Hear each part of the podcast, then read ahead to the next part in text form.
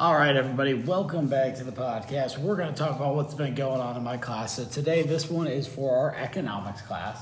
And what our economics class is going to be focusing on, and you actually got the assignment yesterday. I apologize for being a little bit late on it. But what our podcast is going to focus on and what our assignment is going to focus on is the benefits of a free enterprise. So, there are certain characteristics to describe something as a free enterprise. The first characteristic that's super important is opportunity. Within a free enterprise, everybody has an opportunity to do whatever it is that they truly believe is their best. Now, I say that because opportunity doesn't guarantee success.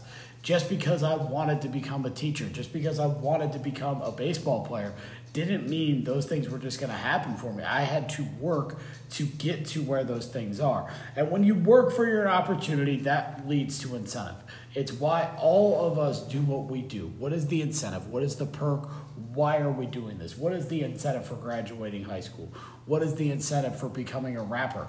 What are the different incentives that are out there that really help to push this limit into the next? So, so far in our free enterprise, we need opportunity, we need incentive, and we need to rest on this idea called the profit motive.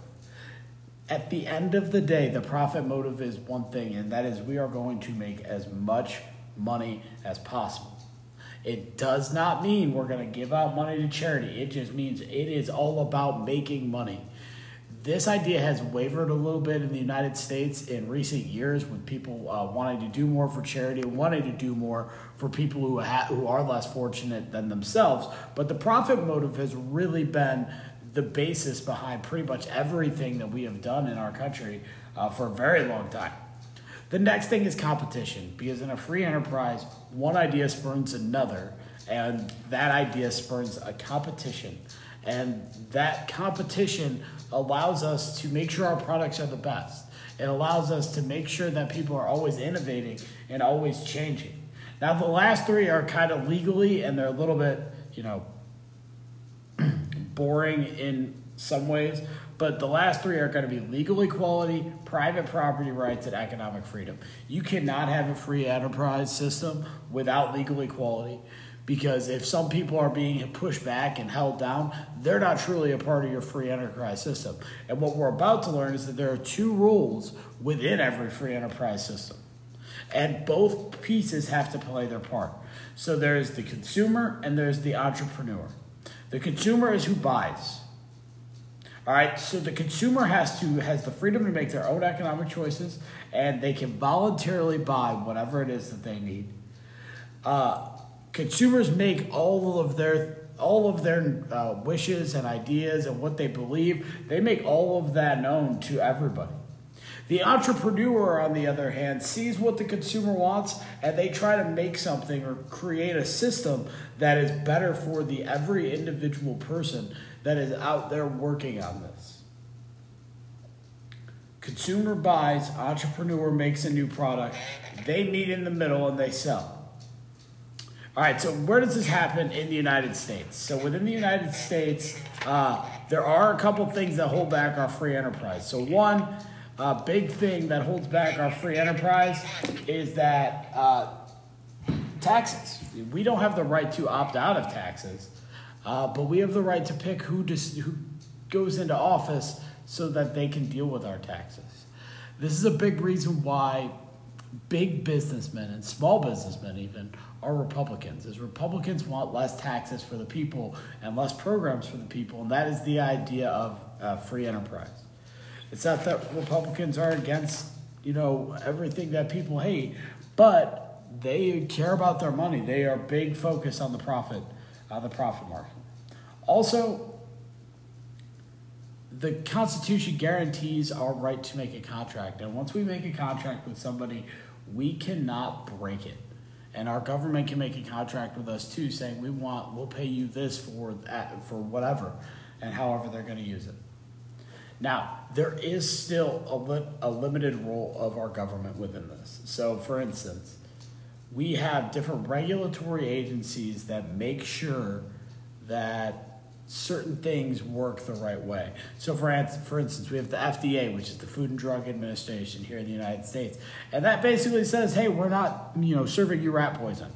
We have a Federal Reserve System that's going to regulate our banking and make sure that one bank isn't, you know, ripping you off as you go in. And we'll get more into banking later, so I don't want to spend too much time on that now.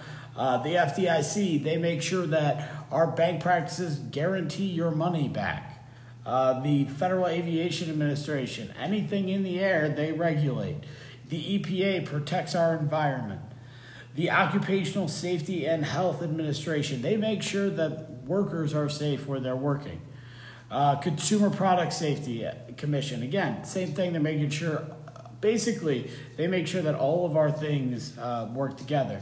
And our most recent big agency that popped up was the Consumer Financial Protection Bureau, and that makes sure that big big purchases from banks such as mortgages and other financial products are protected uh, in case something goes wrong with the account.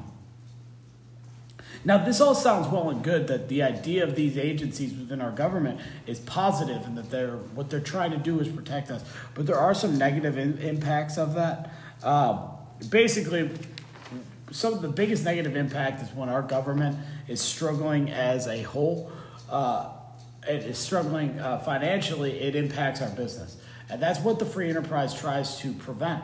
Is that hey, cool, you can be doing this, but what we really need to focus on is this other thing. And, and so the government's role in a free enterprise system is to back off of business and allow business to work out its course. When our government gets too involved, we are no longer living in a free enterprise system. We are living in a system that is, you know, uh, it's a minor socialist system. So anybody who uses socialist as a negative term in this election needs to understand we're already there. Our government already has bailed out the people. It's bailed out the banks and the auto industry. Now, free enterprise is going to be the backbone of our economy and the majority of it, and we try not to get involved. But if Apple tomorrow were to somehow go bankrupt, bet that our country, our government would step up and put money in their pocket to make sure nothing went wrong. That's the end of our benefits of a free enterprise podcast. Have a great rest of your day. Remember to rate, re- review, and subscribe. Each one of those helps me to get better on the podcast so that I can help you. Have a great rest of your day. I will talk to you soon.